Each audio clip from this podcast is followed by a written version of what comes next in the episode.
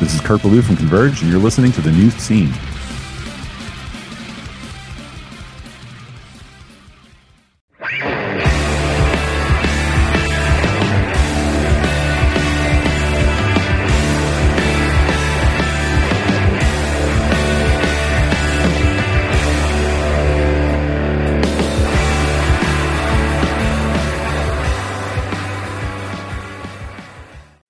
Everybody, and welcome to the new scene. This is Keith, and Tommy. and we're back with another brand new episode. Tommy, I'm so happy to be able to do the original intro with you. Don't you love it? I miss it a lot, I'll be honest. I really do miss this. Sitting in my basement talking to you about music. I, I I miss this a lot. I do. Well, we're back. And listen, if you're a newer listener to the show, Tommy is co founder of the show, and he was my original co host for the first 111 episodes of the show. And we had to bring him back because we have a very special episode for you. We have the one, the only, Stephen Brodsky of Cave In and Mutoid Man. Mutoid Man have an excellent new LP that just came out. It's called Mutants. It's great. He's great. We cover everything the origins of Mutoid Man, recording the new record, a whole bunch of cave in stuff, everything. Tommy, it's good to have you back for this episode because, you know, we were trying to get Cave In on the first year of the show, I think. A hundred percent. They were like the like get because for both of us it was Cave In was the band that got us into hardcore. Oh, for you too. For me, I think the big thing was I got into punk rock and crust first, but my earliest memory of Cave In was I heard them not actually heard like I, I didn't see them live. I was at a Dillinger Escape Plan show with Anthony in 1997, 1998 at an auto body place in Warminster and they were playing songs in between bands and I literally had to run up to the guy and I'm like, "What are you playing right now?" and he was like, uh, it's Crossbearer from Cave In. And I was like, I need to go look this up immediately. Like I need to I need to find out this band. It was the perfect mesh of heavy and melodic and just it, it was everything I l- was looking for in music at that time and it just it it resonated so heavy with me. I just loved it. I, I loved everything about it. I loved the aesthetic. I loved the music. I loved just the way they looked. Like the, it, it just they didn't look like hardcore guys. Like when I saw them live, I was like, oh shit, they look like normal dudes. Yeah. like they don't look like tough guys. It's not like seeing Marauder. It's like fucking like regular dudes. Like it was that to me was like, oh, this is attainable. This is really fucking cool. I love that. I love that part of them. Oh, that's awesome. Yeah, they were uh, half the reason I got into hardcore and this greater world of music in the first place. There's I have two distinct memories of Cave In. Number one, hearing programmed behind for the first time. I was like, "Oh, I don't know if I can get into this music. There's too much screaming. It's too heavy. I don't know." And I was in Mike Shaw's car, Mike Shaw of This Day Forward. We were driving somewhere and I was in the back seat and programmed behind came on, the Cave In song from Beyond Hypothermia. And, you know, there's like that melodic part at the end. It's kind of that mid 90s, mid to late 90s emo sounding stuff that was going on. And I was like, hey, I really like this.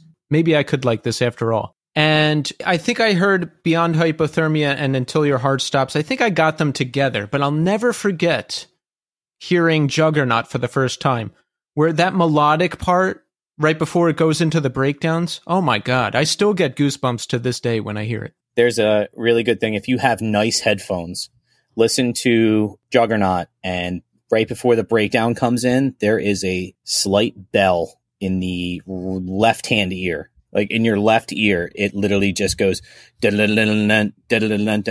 ting. it's amazing. I literally had to call. I had to call Vadim one time and be like, "Is that real? Like, is that a thing? Am I imagining this?" And he's like, "No, no, I can hear that too." I'm like, "All right, cool. Like, I'm not going insane. We're good." And, you know, Mutoid Man, another great band. I was really excited when Mutoid Man broke onto the scene because, you know, Steve was dipping his hand back into heavier music, and that was really exciting for me.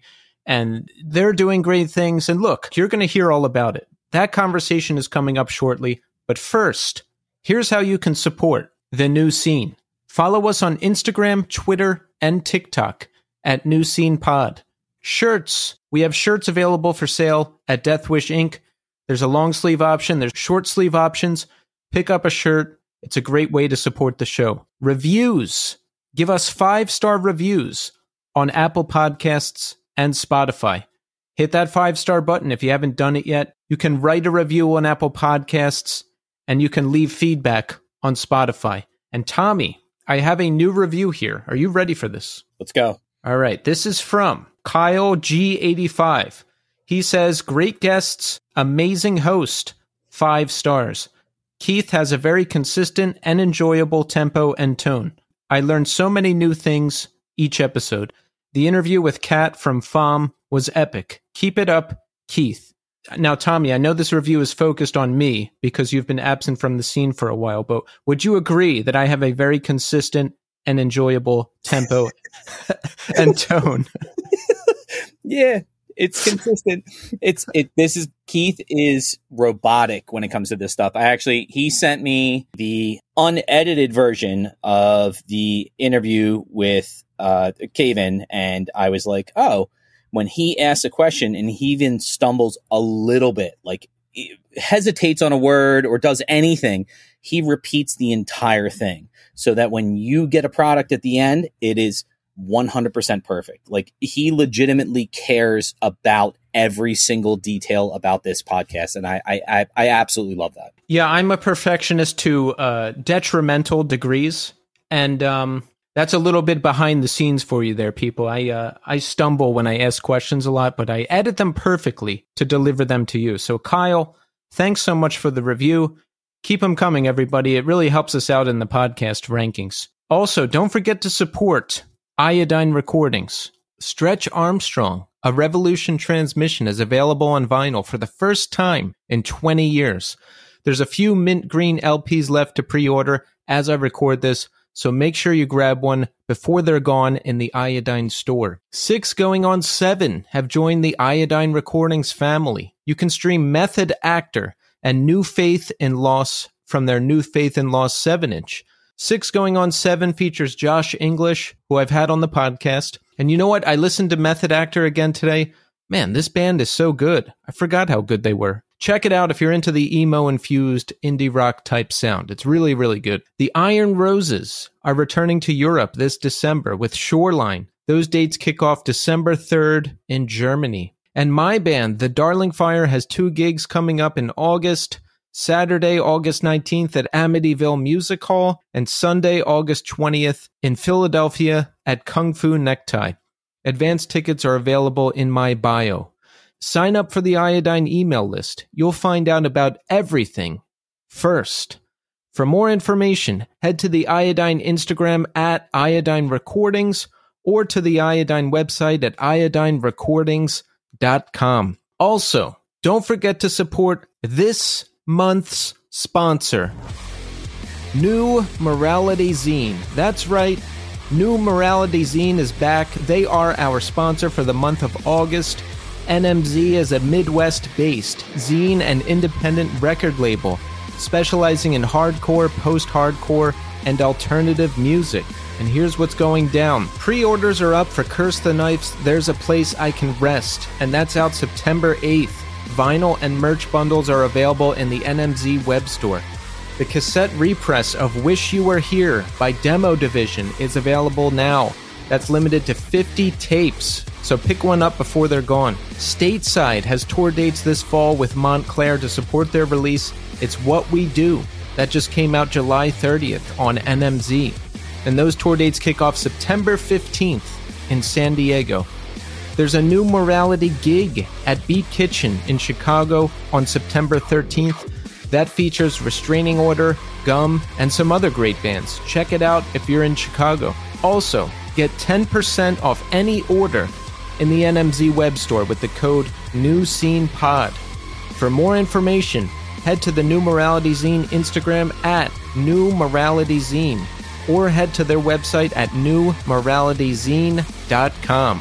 Okay, so Tommy, let's talk music recommendations. What have you got? Lay it on us. The entire new Jerome's Dream is unbelievable. It is incredible front to back. Like they are just they are everything I like about that heavy emotive music. It's just it's so smartly done and so well thought out and just I, I really really enjoy it um the other thing i just got this like a day ago. The new Kublai Khan track it's called uh theory of mind. If you are into super super heavy like breakdown kind of stuff like Knocked Loose that kind of thing this is for you. Go lift weights and go listen to the new Kublai Khan track theory of mind. It is absolutely brutal. I'm convinced they use like bridge cables instead of strings. It is so fucking heavy. It's like it's like what held, it's like what holds up the Verrazano Bridge. it's like that. That's what they fucking put on their guitars and their bass. It is unreal. It's so heavy. It's so good. And their message is about kind of self reliance and just being kind of forthright and, and, and being truthful and being about what is right. And I, I enjoy their music. I really, really, really like what they do. Um, their energy on stage is phenomenal. I, have only seen them once, but uh, the, stuff I see on YouTube is unbelievable. So uh, those are my two recommendations. The last thing I would say, it, I don't know if it's still happening, but if Braid is still on tour and you can see them, uh, go see them. I saw them in Lancaster. They were unbelievable. They were so good. They were, Braid was one of those bands that I knew the whole album front to back um, for Frame and Canvas, and it was perfection. And then they played for another 40 minutes after that. they played the whole album and they played for almost another hour. It was, it was really great. You actually went to see them recently. Uh, yeah, I went with Rich middle of July, I think it was. See, I I had no idea what you were up to, and look, I need to ask you more questions about that because T- Tommy is up to things that I have no idea about, and you know what? I got to ask him about it. But here's what I'm listening to. I'm still on a ambient kick. I was listening to some Hammock today. I was listening to some Antent. I'm still listening to Helios. When I talked to Mike from Page 99, we started talking about Respire, and I remembered how much I like them.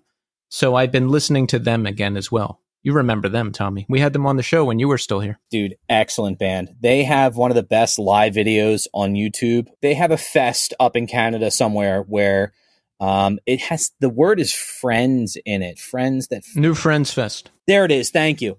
That performance from New Friends Fest is it's 40 minutes of just absolute demolition. Like they are so good and so tight live and the stuff that you think like, oh, you know, like they might not be able to pull this off live.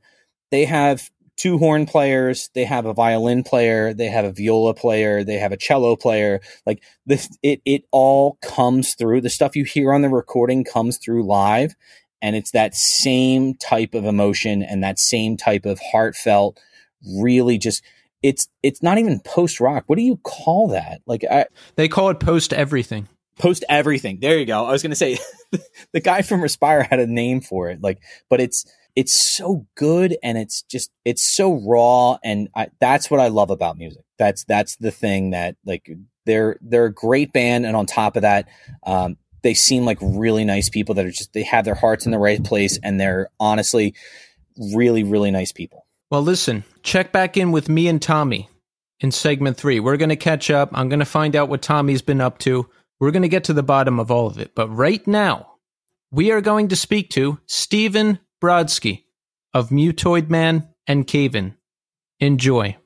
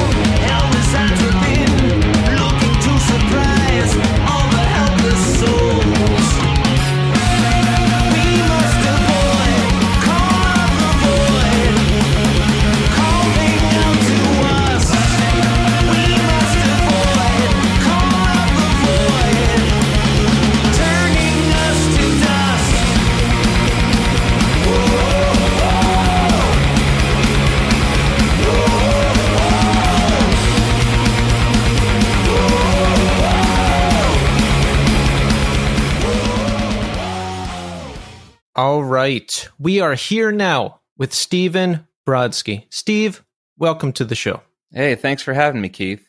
Yes, Steve, it's great to have you here. You know, you've done a whole lot throughout your life in music and otherwise. We've got a new Mutoid Man, Mutants, coming later this month in July. You've had a, an incredible career with Cave In. You've actually managed to be in like pretty much all my favorite bands, Steve, you know, which is which is great. And you know what? We're going to talk about all of that. But first, I want to ask you, how are you doing today? Well, today I'm doing great. I'm um, stoked to be here, uh, part of this podcast. And I had a pretty creative day. Um, you know, it's middle of July. So, uh, what better thing to do um, in order to keep cool than uh, work on a Christmas song? So that's what I've been doing. what, who is it for? Are you writing it? I am, yeah, yeah. Uh, so I'm not sure who it's for. I mean, I'd like to release it at some point, but uh, you know, I'm I'm involved with a publishing company, BMG, and uh, you know, I've taken stabs at music placement in the past. Um, to be honest, the best luck I've had in the world of music is just doing what I've always been doing. Um, but it's still a fun exercise for me to write in that kind of way. Um, so I'll share the song with them.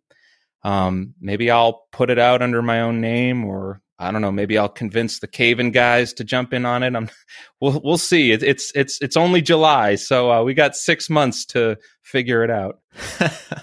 you know, I used to when I was younger and more judgmental. I used to scoff at the idea of you know, bands in this world of music doing Christmas songs, but I actually enjoy it now because it's like, why wouldn't I want to hear Christmas music from bands I enjoy rather than all the older stuff? I totally hear you on that, uh, but let's be real. I mean, a lot of Christmas music is pretty terrible, and and uh, I can say that uh, now because I've actually just been researching uh, and going back and listening to you know this Christmas song or this Christmas record, uh, you know, not super attentively, but just sort of grazing over stuff. And um, uh, I can't remember the name of the Christmas record. I, I, think it's called A Very Special Christmas. Uh, it came out in like the 80s, and U2 is on it, and Bon Jovi, and uh, Madonna. And, uh, you know, I sort of skipped through this thing and uh, I came to realize, wow, Run DMC has hands down the best Christmas track on this record. Um, Is that the one from the beginning of Die Hard? Uh, it must be. Yeah. Uh, you know, I, I, can't hold a candle to Run DMC, but I'm going to do my best with uh, this this Christmas song I'm working on. You've got to try. I mean, I love the idea of a cave-in Christmas song. I think that would be good. Thanks, man. Uh, we'll see. We'll see what happens. So you said you work uh, doing publishing with BMG. Well, I'm I'm actively involved with them, so um, you know, when it comes to writing music, I always have the option to use their resources for seeking song placements or um, reaching out to any number of other writers, musicians, artists that are affiliated within the publishing company to co-write and work on music. Um, they have an office in New York. And so when I lived in New York, I was there very frequently, um, involved in all kinds of things. Uh, I, I, moved to Massachusetts about two years ago. So my involvement with BMG um, has changed as a result of that. But um, it, has been a great experience. Just getting to know some really wonderful people over there, and you know, getting out of my comfort zone and just doing weird stuff for for me, you know. Um, and uh, I, I've come to realize that people that work in that world that operate heavily within the world of publishing and sync and placement and co-writes i mean they make it their lives and they really invest themselves much like i've invested myself in touring bands and you know Cave In since 1995 and Mutoid Man for 10 years now. And uh, so uh, it's tough. It's it's very competitive in that way because the people who do it, they're there to do it, you know, full time, full on. And uh, you know, I just kind of dip my toes in. Um, but anything that gets me to write music and just to stay active and be prolific. Uh, I usually find it to be fairly uh, like a, a healthy thing, a healthy exercise to engage in. Absolutely. So, do you actually write music that uh, someone will use, or are you seeking placement for existing bands, or both? Like, how does it work? Well, I've done some co-writes with artists, bands, um, you know, working on material that we either come up with together, or it might just be like a nugget or a fraction fraction of an idea that um, turns into something greater after a collaboration but I'm I'm picky. You know, I don't want to work with just anybody, and um, you know, I, I, think that's also something that artists should be aware of is is their their biases and their tastes, and and and to always seek making better music. Um, so I think across the board, I'm not necessarily the best fit for um, a lot of potential co-writes out there, um, but that's what makes it fun for me. It's because uh, it's not something I rely upon. It's not something I invest myself in 100%. You know, my my bands are super active and they take up a lot of bandwidth, a lot of creative energy. So, uh, you know, I, I sort of reserve the co-writing and, and producing and that sort of thing just for special occasions. Gotcha. It's got to be nice to be working with music still, right? Like, I mean, the podcast, the podcast is a grind at this point but it's stuff that I love, so I enjoy it. Do you feel that way about working with BMG? Well, I just feel that way in general. Um, I might just be having a good wave right now. Um, but uh, I I definitely do not take it for granted at this point in my life, and um, for a number of reasons. Um, it's a way to stay in touch with my friends. Honestly, uh, you know, we're all getting to that point where we're heavily invested in home life and families and having kids and you know everybody exists sort of in their own bubbles which is cool and that's normal for um, this period of life i think but uh, that's how we socialize is you know get together and write music or book a tour or make a record so the fact that i have my hands in a lot of active musical sources and bands and projects. Um, it just keeps me in touch with people, and, and I find that to be very healthy in itself. You know what? I'm happy to hear you say that because sometimes I feel weird. Like, oh, I only hang out with people if it's band practice or a tour or some collaboration or something like that. But that's mostly how I connect with people, and that's mostly how I like to connect with people. That's great. Yeah, I, I wouldn't feel weird about that at all. Um, it's a gift, really. Um, if the music keeps drawing you and your friends back together to do stuff, um, that's that's a wonderful thing. Absolutely. So, uh, what's your situation? Married, girlfriend? What's going on? Uh, I have a girlfriend. Um, we're currently in a long distance relationship, so it's a little tricky. But um, we have plans to move in together pretty soon. I'm pretty stoked about that. And um, yeah, uh, I, I feel very fortunate to uh, to be involved with her, and yeah, it, we've been together now for about four years. We've known each other for a little bit longer, um, but it's it's going great. Yeah, how about yourself? Where does she live? Oh, she lives in Greenpoint. Ah, yeah, that's that's just north of me. I'm in Williamsburg. Oh, right on. Yeah, cool. yeah. And me, uh, I am currently single, but I am I am open to. Uh, let's see, I am open to a collaboration. Awesome. Well, you hear that, people? the word is out. Yeah, the, word is out. Look Get in out. on it. So yeah. So uh, you moved to New York City in when 2012 when you lived here. Uh, was it 2012? It may have been 2011, actually. What prompted you to move here in 2011? Um, a couple things actually. Um, you know, I I sort of hit a wall creatively in my work. And at the time, uh, Cave In had just completed the White Silence record, which is one of my favorite Cave In records. And we worked on that uh, basically just getting together in our rehearsal space at a very leisurely pace. And my role in that record was very much just like producer, um, engineer. I wrote maybe two songs on the album, um, which is strange for a Cave In record. Not so much these days, but uh, back in 2010 when we were working on the album, it was sort of a new thing for me to creatively in, in the world of writing to take such a back seat. And, you know, I, I was still involved in the work that um, the other guys were coming up with. And, you know, Caleb as a songwriter and Adam, um, those guys really were just blossoming in, in such cool ways. And, um, you know, so I felt very fortunate and lucky to be around that.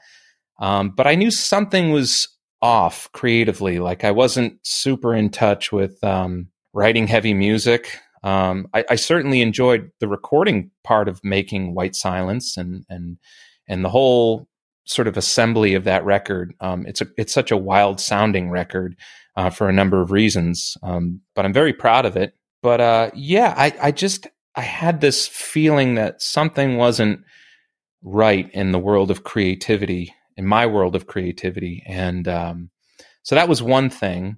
And I just felt like, well, maybe a change of scenery could sort of shake things up in a cool way. And, um, you know, I mentioned Caleb. Around that time, he had just moved from Los Angeles, where he spent four years. And uh, he and his wife and um, their son, Desmond, um, they came back to the East Coast. And I was inspired by that. I was inspired by the fact that they just kind of uprooted, went across the country, did something new. And we actually had conversations about that. And when I mentioned to him the possible move out of Boston um, because of a, a woman that I was seeing at the time, she lived in New York. Um, so, uh, yeah, another long distance relationship that uh, connected me with uh, New York City, you know. Uh, but uh, yeah, that's that's another huge factor in my decision to move to New York um, was to be with this woman, and um, you know that lasted for about five years, and um, it was a, a wonderful experience.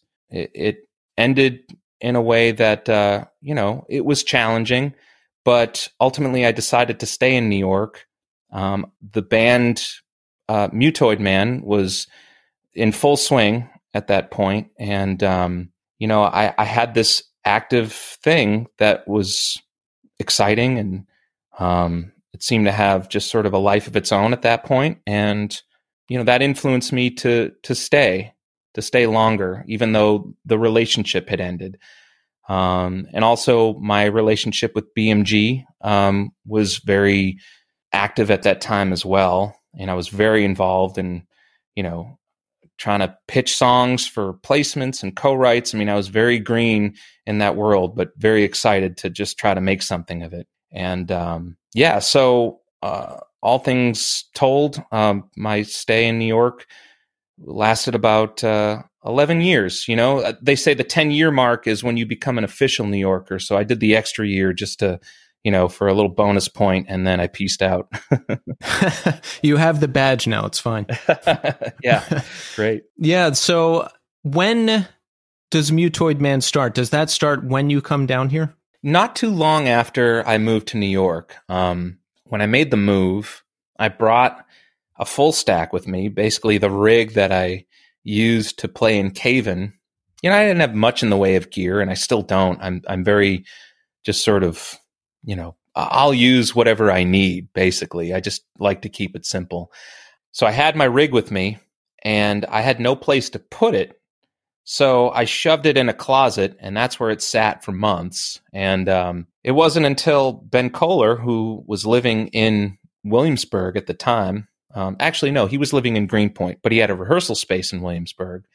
He said, Hey, man, why don't you get that thing out of your closet and bring it down to my space? And uh, I had been to his rehearsal space and I was like, damn, dude, I don't even know if we can fit this thing. I mean, it was uh, very much a New York City closet sized rehearsal space, um, just jammed full of gear, small to begin with. But, um, you know, I-, I appreciated the invite and I took him up on it and we made it work somehow. And uh, that's when we started jamming. And, you know, he and I had already sort of established a chemistry in Cave In because um, uh, prior to that, um, there was a period of time where JR, drummer of Cave In, uh, sustained a wrist injury and it sidelined him. Uh, he ended up moving out of the country where he met his now wife And in the process of leaving, he was able to heal himself and get proper care for his injury. And um, of course, you know, met his his wife, which is super cool. But in that time period, um, Cave In had released a record called Perfect Pitch Black. And so with JR sidelined and and the band wanting to do something to push the record and tour in support of it, um, that's when the conversation with Ben came up. And Ben had been playing in a band with Adam McGrath of Cave In. Um, it was an early version of uh, what became the band Clouds. And uh, yeah, so I, I, think all these dots were kind of getting connected, and, and that's ultimately how Ben ended up in, you know, behind the drums with Cave In for, uh, you know, this tour cycle and this record. Um, and in that process, we wrote a couple new songs. Um, we wrote a song called Shapeshifter and another song called Dead Already. And we recorded those Renegade rehearsal space style on a four track machine and put them onto a, a single, and we sold that on these tours. And uh, yeah, so this was the start of this sort of creative relationship that uh, that I had with Ben, and you know, it was like a jumping point for what became Mutoid Man. Nice. Yeah, I didn't know that Ben lived here at one point, so I, was, you know, that uh, that makes sense that you guys got together then when you got here. Yeah, I, I was very fortunate um, to uh, you know have an opportunity to try to squeeze my gear into that little rehearsal space, and and super cool of him to invite me, and you know, um, you know, the early jams that we had were uh, very much in the vein of um, where the shapeshifter dead already single sort of left off. Uh, which was which is awesome. You know, there's there's so much fire and energy in the in those recordings and those songs and um, yeah, we were just uh, tracking stuff very um, humbly, you know, using iPhone voice memo, and he had a little laptop with a, a microphone, and the early stuff we were coming up with, uh, you know, he he would put together just quick little edits of uh, arrangement ideas. He's such a great arranger. Um, so uh, you know, he would send me stuff and and I noticed when I uploaded it into iTunes when I was still doing that back in 2012 or whatever, um, the the artist name was Narcoleptic Beagle. it's like that is great. Okay, so we I'm in a I'm in a two piece called Narcoleptic Beagle. Uh, it's this thrashy sort of you know two person thing. I mean, it's about as Brooklyn as it gets. You know. so when Mutoid Man is coming together is there anything that you had in mind that you wanted to do differently from Cave In or previous bands, or or there was there something you wanted to do with this arrangement that you weren't getting from one of the other bands, or was it just it just was what it was? Uh, that's an interesting question. I don't know if I thought too much about it. I just sort of let it happen, and I think as a result, it just sort of naturally became different than Cave In um, and any other project that I have been involved with. Um, uh, certainly Cave In got to a point where um, you know we were overthinking things, and you know that's something that um, the band has suffered from uh, several times over our trajectory. Um, and so you know with Mutoid Man, it, it, it, there wasn't that sense of overthinking things. It was just uh, naturally playing to what Ben's vibe was and and and his excitement for things and you know, we have a lot of the same reference points as far as, you know, our language for music and making music. Um, you know, botch riffs, dead guy parts, a coalesce thing, or a Dillinger part, you know, and, uh, you know, this makes perfect sense to us. I mean, for me, it makes far more sense than any like actual music theory, you know, to talk in those terms. Um, so that's how it started. And, um, you know, Ben has a very specific feel, and his background is in spastic metal and, and jazz. Uh, so if you if if you listen to his playing and, and, with that in mind, you can sort of hear those elements, um, you know, just converging in a very cool, peculiar way.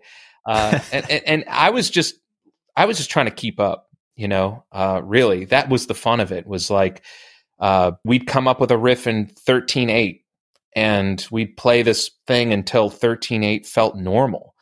And that was a really cool feeling. And then just when things felt normal, it was like, okay, this riff is broken up into eight and then five.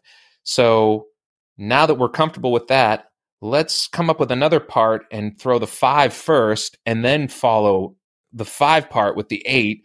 And my brain would just be all twisted again. And I'd have to, uh, you know, recalibrate my thinking and what my fingers were doing. And um, it was just really exciting and, and creative and fun. And, um, you know, again, with Ben being such a great arranger, he would send me these jams that were all sort of cut up in, in the formations of, of potential songs. And uh, it was like hearing myself playing music again for the first time. It was a real sort of rebirth of um, my sort of my hand at being creative with heavy music, which is something, like I said, I, I felt like I had lost when I was living in Boston shortly before I moved. And with Mutoid Man, I, I, I was getting my swagger back and it was something new and exciting. And, and we were also referencing uh, Sir Lord Baltimore, which is a band that formed in the late 60s, maybe early 70s, uh, a three piece band from Brooklyn. And they're, they're just incredible. Um, so that band came up quite a bit as far as like, well, here's this cool thing that actually happened here where we are in Brooklyn working on this wild, crazy rock and roll. Um, let's sort of dig up that spirit. Let's try to, you know, we're breathing the same air basically that they did. Um, let's see where that goes. So, you know, just real fun, exciting, cool times for uh, making music. Yeah, and I'm happy to hear you say, you know, you're you're getting your hand back into heavier music and are excited about that because I felt that too when I first when I heard the first release, Helium Head, when that made its rounds, when you guys were playing, like, oh, I was like, oh, Steve is back and he's doing like a heavier thing. Now, yes, Cave In was back doing a heavier thing too, but it had been a, a, few years since White Silence came out. But me personally, I was getting back into this music and discovering a lot of things. So to see you back in this form and doing it was exciting for me on the outside as well. Oh, that's great to hear, man. That's that's very cool. And yeah, Helium Head is the name of a Sir Lord Baltimore song. And um, ah, you know, we, we just ran with it. You know, we, we got so much inspiration from that band and um, a lot of like proto metal. You know, that that was a big reference to like Captain Beyond, uh, early Judas Priest. You know, all this stuff was fun to sort of try to dig our our hands in, uh, you know, sort of sink our teeth into, but then revert that back to the energy and the wildness of like mid to late 90s hardcore from the world of hardcore that we spawned from. You know, all the stuff that I referenced earlier, like Dillinger Escape Plan, Botch, Coalesce, Dead Guy, Kiss It Goodbye. Pff, the list goes on. You know, there's so many great bands from that era. Threadbare. Um, you know, stuff that gets thrown around a lot um, as with Cave In as well, um, and, and creative ventures with that band. But you know, we were really bringing it to the surface and and trying to give it this like '70s proto metal rock and roll swagger. Yes, it, it definitely comes across. Like Cave In occasionally has those uh, theatric metal leanings with the big rock riffs, but Mutoid Man really took that and ran with it. And I'm happy to hear that we have pretty much the same exact uh, list of influences on the hardcore side as well. That's awesome. That's great. yeah. So, um, so you're in Brooklyn. We have the band together. We have a release out. How is it going? How do you feel about it? Is it weird for Cave In at all back in Massachusetts? Are they like, hey, why aren't you playing with us? Are you still going up there and playing with them? Like, what what's the what's the status of all that? That was an interesting time. Um, you know, going back to having conversations with Caleb about his move to LA.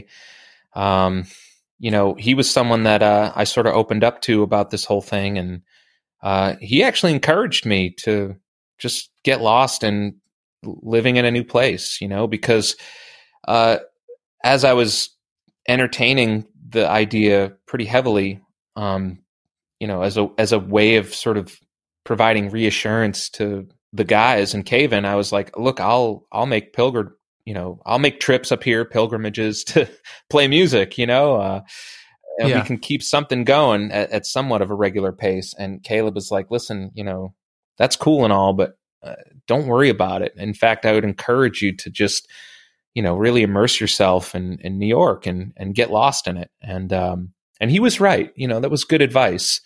And what ended up happening was uh, a version of Caleb's band Zozobra took shape. Um, it, I guess it would be, if you're counting, it would be maybe the third uh, incarnation of Zozobra, which was essentially Cave In without me.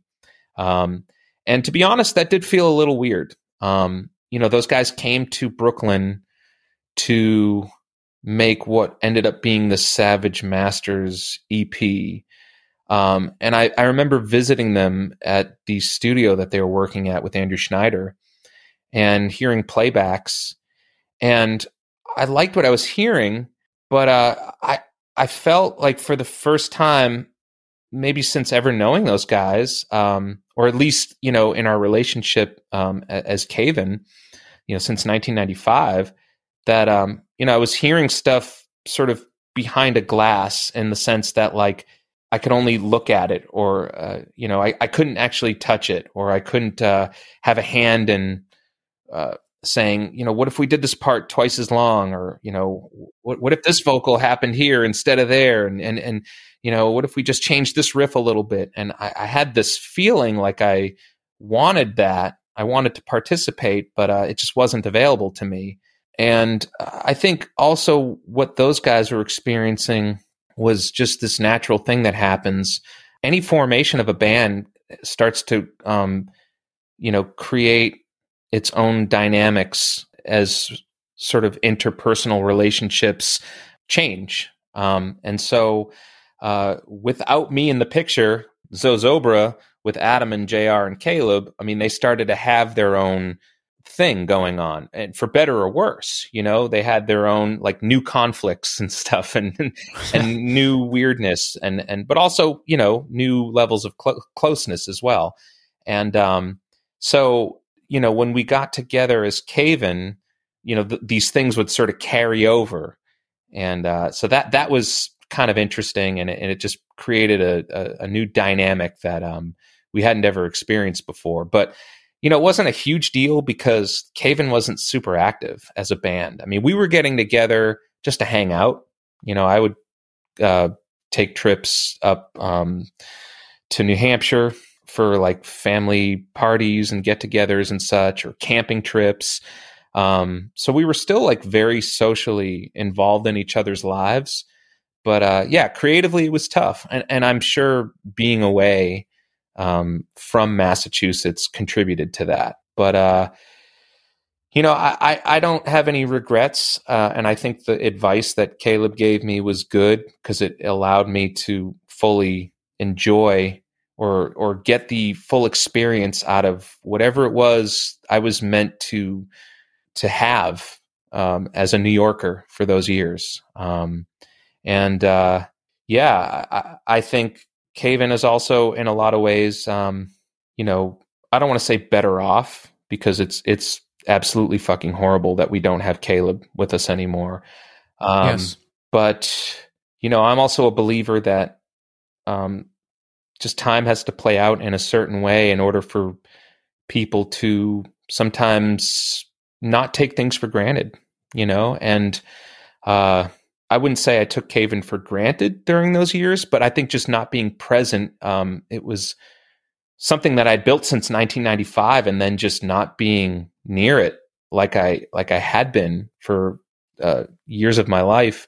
Um, it, it, was it was strange. It was strange to reflect back on, and uh, so now in 2023, you know, I think having been through all that, uh, the ups and downs of this timeline that we're talking about, um, just makes me appreciate things more. Yes, hindsight is always 2020.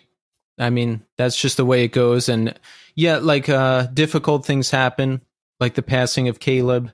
I hate to turn these types of things into an example because you know it's a tragedy and and we we feel the feelings and we go through it all but but the one benefit is like what you're saying it it does put things into perspective for us and and helps us appreciate things more. Yeah, it's really the I don't want to say the only way to get through grief, but it is the foundation in a lot of ways of dealing with grief is you have to just go what can I take from this? Um, and it's a hard question to ask yourself in the throes of it. but it's a necessary one. And so, uh, you know, I, um, I, I sometimes look at those years that I wasn't as present with mixed feelings. Um, but I've learned to just sort of accept things for what they are. And and and there's so much beautiful stuff that came out of my time in New York. So many great relationships the formation of Mutoid Man um, opportunities um, just a, a, a, different way of seeing life things that Caleb encouraged me to you know to seek out um, in the process of uprooting from where I lived since I was, you know, uh, a, a, kid since 1979, Massachusetts. You know, that's that's what it had been for me. So, so I'm thankful to him uh, for encouraging me to to to make that move and to, you know, seek out that experience. Absolutely. And uh, Mutoid Man continued on strong. We had Bleeder in 2015. We had War Moans in 2017, and we know you did plenty of playing out and touring as well. At what point does Cave In start working on material again? I guess you guys had some material that eventually became Final Transmission, right? Yeah, that is correct. Final Transmission is essentially all the most listenable, most cohesive pieces of work that we had recorded with Caleb between White Silence and his passing. How many times did you guys get together while Caleb was still alive up until 2018? Like how long, how often had you been working on material? We had this whole thing where we tried doing a remote recording, you know, years before COVID and, you know, years before yeah. everybody started, you know, buying home recording gear and shit. Um, uh, so this was just born more out of the, um, the idea of trying to be creative with me in New York um, and that yielded some interesting results. Not all of them were necessarily great, but the one song that we all came together on in that little experiment is a song called Lunar Day from the final transmission record. And closer to the end of 2017, uh, we got together once in December, December of 2017, and we worked on what became the songs Strange Reflection and Lanterna. And then we got together in the new year um, to just hang out. Um, actually, I think that was the year before. Man, my timeline is so scrambled. Um, COVID just made everything so confusing. Oh yeah, yeah, absolutely. Uh, just very, very weird time scramble. Um, but uh, yeah, in 2018, it was February of that year that we got together again and we recorded what became four more songs on the final transmission record. The basically the the four songs, the four full band songs that lead off that record. So, yeah, I mean there was certainly like a gap of time where we weren't actively doing the band in the traditional way, but yeah, we had the remote thing for a minute, um, and we were still just getting together to hang out and and do fun, cool shit, whether it was outdoors or you know uh, birthdays and you know I mentioned New Year's. You know, we got together. I think it was New Year's of 2017 or something. We hung out in, you know, of all places, uh, Adam's younger brother's basement, and, and, that was a super fun time. Um, so yeah, we were still very close. When's the last time you saw Caleb? When's the last time you spoke to him? Uh, the last time I saw Caleb was that time that I mentioned in February, um, where we got together for a weekend and recorded those four songs, which ended up on Final Transmission. Um, I did speak to him once after that, and uh, it, it was maybe about a week before he passed. Yeah. And it was a quick conversation, but um, I do remember he was in his truck and he was driving his kids to uh, a music class. Maybe I think uh, piano piano lessons. I think, but yeah, it was just a quick call. Yeah, that that was a major loss. I don't know you guys personally. I didn't know Caleb personally, but even I felt that once news of that came out. So I can only imagine what you guys went through and still go through because grief is not a linear process. No, it's certainly very layered and you know, it's like a ninja. It just kind of creeps out of nowhere and kicks you all over again, and it can be the most uh, uh, unassuming thing that can trigger it. And um, so, learning about this, which is something they don't teach you in school, you know, uh, it, it was certainly you know a life lesson, as they say. How much did Final Transmission change? I guess you had to finish that up after Caleb had died. Did you? Did it, a lot change? Did you have to record any more stuff? Well, again, the the whole concept of that record was rounding up bits that we had done with Caleb, you know, the most listenable things, the most cohesive things and Mhm. yeah, certainly um after he passed, um we scrounged up what we could of these moments that we had had together which uh you know, it, it was meant to be the start of a, of a writing a new Cave In record, and it was it was actually Caleb who kind of came up with this um, this mission statement of, of what a new Cave In record in uh, you know 2017 it was 2017 at the time um, what that would sound like. So uh, you know you're just hearing the beginnings of what we were trying to accomplish, you know, through his vision, and you know the idea was always to go to a studio and to record with a you know an engineer or several engineers and and and do it quote unquote proper you know the the way that the way that we had done you know prior to white silence. And um as fun as white silence was you know it was it was challenging. You know we were recording in a rehearsal space and you know it's a weird sounding record for that reason. It's not traditionally quote unquote good but uh you know it's wild and it's nasty and it's feral and um i think it's cool for that reason. Um That and you know what? Uh, "Sing My Loves" is now my all-time favorite Cave-In song. So that came from it. So you, I mean, you guys, you just continually put out great content. So we have that at least. absolutely i mean that is hands down one of the greatest Cave In songs ever written um so yeah i mean final transmission is what it is because it was born out of necessity um and and we just were trying to do everything that we could at the time to raise money for um the Scofields, you know, Caleb's surviving family. And we knew that um, we could put this record out and it would be like getting to spend time with Caleb in a way, not just for Yes. us, but, you know, for, for fans and, you know, fans of his music and fans of the band. So we, um, we put it out and we raised some money for the family and uh, it exists as a very unique document in, in the world of Cave In for that reason. Yes, and in terms of a record, nothing to scoff at either. Some of my favorite Cave-In songs, "Shake My Blood," easily a top ten song from you guys.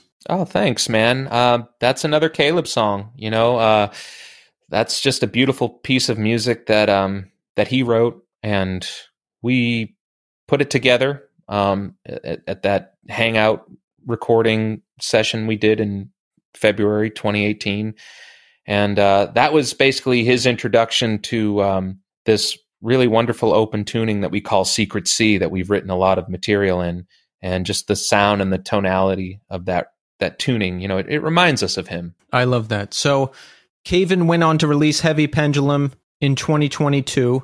So that is our first proper studio album in quite a while. So that must have felt good, right? I've had Adam on the show and he talked about some of that process, but it, it has to be bittersweet. On one hand, we're together, we're back in the studio, we're we're releasing a kick-ass record, but on the other hand, Caleb is not here. Yeah, that's true. Um, that's something we all felt. And, you know, Nate played Caleb's bass on the record. There were several times during the writing process where I was asking myself, what would Caleb do here? um, how might he approach something? Um, you know, musically, lyrically. And, you know, going back to what I said earlier about his mission statement from 2017, he wanted the band to go back into the studio to make a record. And with Heavy Pendulum, we felt like in a way we were fulfilling that vision. So, how do we know when it's time to put together a new Mutoid Man record? When does it happen? How does it happen? Uh, that's a great question. I mean, it's been six years since the War Moans record, which came out in 2017. Uh, It's been a wild and weird six years uh, for a number of reasons, um, and lots of ups and downs with that band. Um, but Ben and I, I think where we came together in the ups and downs through the good and the bad um, was knowing that um, we were sitting on lots of great material that had just potential to be another Mutoid Man record. Um, you know, the band was so active during the Bleeder years and the War Moans era, uh, touring on those records. Uh, we were all still living in New York at that time. Uh, so we were a, a, fully functioning band. And between that and um, all the stuff we were doing with Two Minutes to Late Night, we just always had a reason to get together. You know, um, it was a super busy time for that band. And, and so in the process, we were always just documenting little jams, uh, little riff ideas, uh, song ideas, uh, in all shapes and sizes as as we did these things. You know, on the road or at our rehearsal space or at St. Vitus in the middle of you know doing takes for uh, filming the show, two minutes to late night.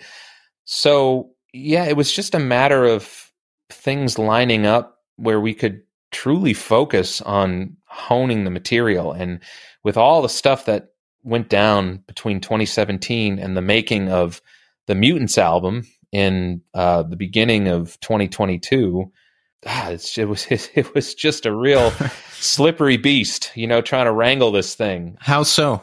Uh, well, a number of reasons. I mean, the, the big one was Caleb passing, um, and you know, my focus shifting back to Cave In, just putting the wheels back on the band to do the benefit shows and and the final transmission record to raise money for the family. And you know it, it, was just necessary for a number of reasons. And and you know we all sort of powered through our grief by Cave In being an active thing again. And um, it, it, was truly you know necessary. I, I, just i can't think of any other word to to describe what we were doing at that at that point um, so yeah a lot of bandwidth a lot of attention going into that and then, you know, when things started to settle down a little bit, um, we experienced a personnel change in the band. Um, it's something that we slowly saw coming, um, you know, towards, uh, I would say, like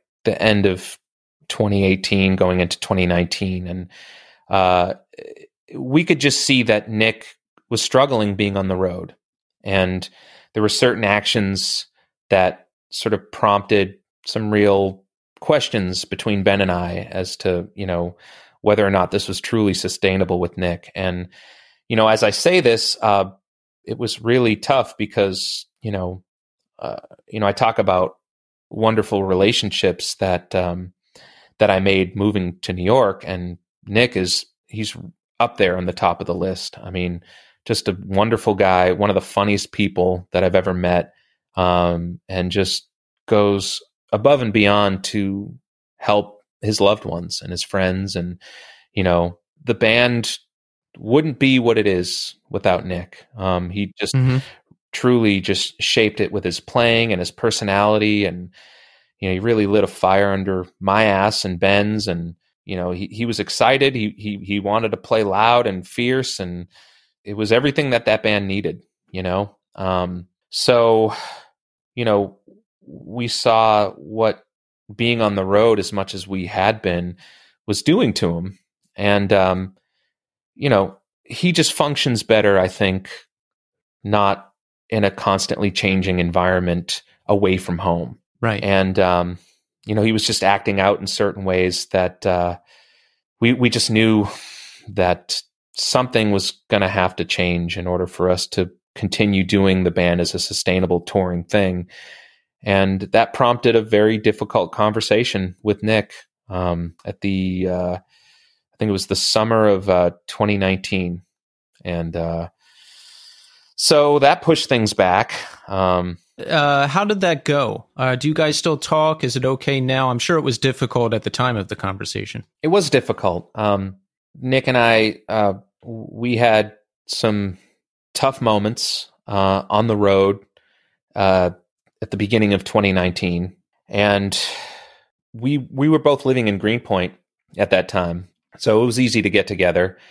and I just hit him up and we we took a walk around Transmitter Park and I I just you know I had the uh, I may have nominated myself, but it was also you know convenient that we lived basically just a couple blocks away from each other to have a face to face about where things were headed and uh, and I was the one that delivered the news that um, you know, hey man, I I just don't think this is working, and you know, I think we're going to have to ask you to leave the band. And it, it was tough. You know, I I can't remember the last time I had that conversation with somebody. You know, thankfully it hasn't happened in a long time. And there was a period with Cave In that where it felt like you know the band was this revolving door of bass players and vocalists you know but that was that was like years ago you know yeah um you know, I was a teenager. you know, I think the last time that I had to ask someone to leave a band. Um, yeah. So yeah, not a fun conversation. Um, but Nick took it well, and I think Nick was also looking to make a change in his life. And Nick, I got to hand it to him. You know, he understood that sometimes you got to lose things in order to gain something else, and uh, I think he did everything in his power to you know, quote unquote, man up and to just face whatever he was looking to work on uh, as uh, as an opportunity. And that was the opportunity. That was the that was the the point. Like it, it wasn't going to get any lower than that. Like losing, you know, a fully functioning, awesome, you know, wild rock and roll band. You know, right. And so we we still keep in touch. Um, you know, he's always sending me funny videos to check out and you know uh, he's he's constantly just making me laugh from afar and um, and his writing uh, his just awesome neoclassical like bass upstroke thing that he he brought to the band um, you can still hear that on mutants. Um, siren song really bears his mark um, parts of uh, broken glass ceiling. Uh, we worked on call of the void together. Um, yeah, uh, Nick Cageao's vibe and his whole thing is still very present on Mutants, which is super cool. Nice. Yeah, he's got to have the chops to keep up with you and Ben, right? We all pushed each other, you know. I mean, yeah, it was funny. You know, we we we were thinking um, when we first met Nick, he actually mixed a two piece show that Ben and I did, which was like arguably the first Mutoid Man show before you know we were like a full three piece band. But it was just Ben and I on stage at Vitus, just blowing off some steam, playing this wild, wacky shit that we were writing in his rehearsal space, you know, before we even had a name. So Nick mixed that show, and I think we actually had a conversation that night where he he approached us and was like, "Hey, you know, if, if you guys ever need a bass player, just hit me up." And I don't remember if he had mentioned that he was a uh, a cellist or a stand-up bass player or something or if that was like his primary instrument but for some reason we had it in our minds that um, we were being approached by um, the, the, sound guy the, the main sound guy at, at vitus you know the, the head front house there um, who is a cello player so all right i guess maybe we should try adding cello to this band you know it just let, you know let's make it brooklyn and weird you know uh, but um no, it turned out that he was a, a just a, an incredible bass player. Um, so um, you know, we were better off for it. So we have Mutants coming out later this month. We must be excited about that, right? And everyone, Call of the Void, the single and video is out there now, so we can listen to that while we wait for the whole record to come out. Yeah, yeah. I mean, I'm super stoked on this record. Um, it's very much a Mutoid Man record. If you love the band, there's no reason why you won't love this record as well. But uh, there are some differences. Obviously, the big one being Jeff Matz in the band. Yes. At what point does he join, and how? That's that's something else I wanted to ask about. Jeff Matz from uh, High on Fire. Yes, that's correct. Yeah. Um, so, uh, at the time when we were going through uh, the transition with Nick no longer being in the band, um, Ben was still sidelined at that point with an elbow injury, and so uh, the two tours that the band did at the beginning of 2019 were with Chris Maggio on drums. And at the time, Chris was also playing in High on Fire. And, um, you know, when things were going down the way that they did with Nick, um, you know, Chris being just a great friend and someone who uh, cares about the band and um, you know cares about us uh, was like, hey, you know, I don't know if this is my place to say, but if you guys are looking for a bass player, he's like, I think Jeff would be a great fit. He's a musical phenom in his own right. He's incredibly devoted to just playing music. I mean, that guy lives and breathes playing music. Um, and I think Chris understood the stamina that especially Ben and I have for, you know, honing riffs, songs, uh, you know, practicing, rehearsing, uh, just doing weird, fun exercises to make rehearsals interesting. You know, playing shit at double speed, as if the, as if these songs aren't wild and fast enough. Um, and uh, I think Chris just was trying to connect the dots um, in a helpful way. And you know, I didn't know Jeff. Um, I, I, had maybe met Jeff once or twice in years past. Um, maybe just uh, quickly on the road. Um, you know, like just passing through as as as as we often do. Um, you know, whether it was a venue or a festival or a club or whatever. But um, it turns out that Jeff was interested. I mean, Chris kind of made it all happen. Um, you know, he he sort of set everything in motion, and uh, you know that prompted a conversation with Jeff over the phone, and um, I just got a great vibe from him. And I love the idea of like injecting some um, West Coast into this salty East Coast thing that Ben and I had going. Um, and, you know, Jeff is a, a creative force and high on fire. You know, he writes a lot of stuff and, you know, uh, he, he, plays all kinds of instruments, uh, stringed instruments on the recordings. So I just felt like, well, this could be great, you know? And um, so we arranged to get together and that happened uh, at the beginning of March of 2020. We we got together for like four or five days at Ben's rehearsal studio in LA because you know he's living in LA now. So um, we got together and we set up a little recording rig and just to document what was going to happen. And we said, "Hey, all right, we got our we got all our gear going here. Um, why don't we just hit record and just make sure that all the sounds are what they should be, and we're not blowing out any mic signals or." You know, whatever. Uh, let's just see what happens. And so we did. And then 15 minutes later, we stopped the recording and we're just like, what the hell was that? You know, we had just had this like impromptu jam. It was sort of like freeform proto metal, a little bit of surf rock, definitely some classic rock. And it was so fun and transformative. And just like I said, time just sort of disappeared in the coolest way. And the ways that you want time to disappear when you are just lost in music.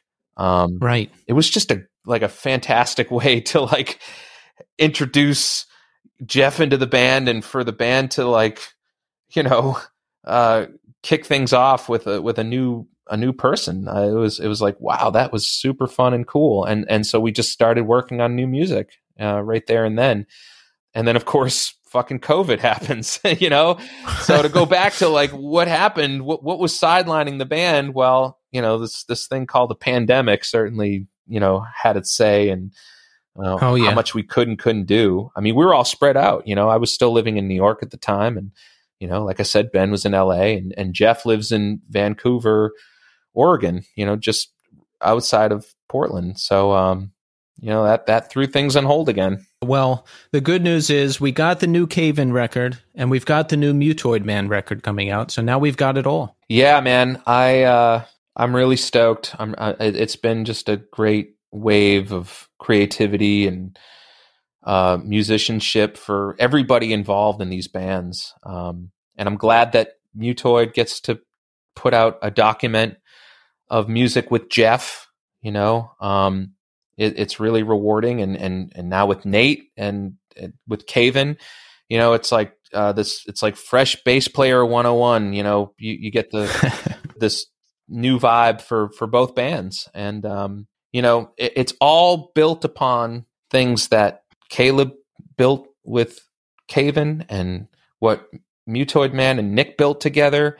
Um, so you know, it's new stuff resting upon what's already just a great foundation for both bands. That's awesome. Yeah, and that's that's Grammy award winning Jeff Matz now. So now you're a Grammy adjacent Mutoid man. oh, it feels great, you know. Uh, any minute now, any minute, that hit song is just going to come out of nowhere, and uh, you know, I'll, I'll have one to put on my toilet.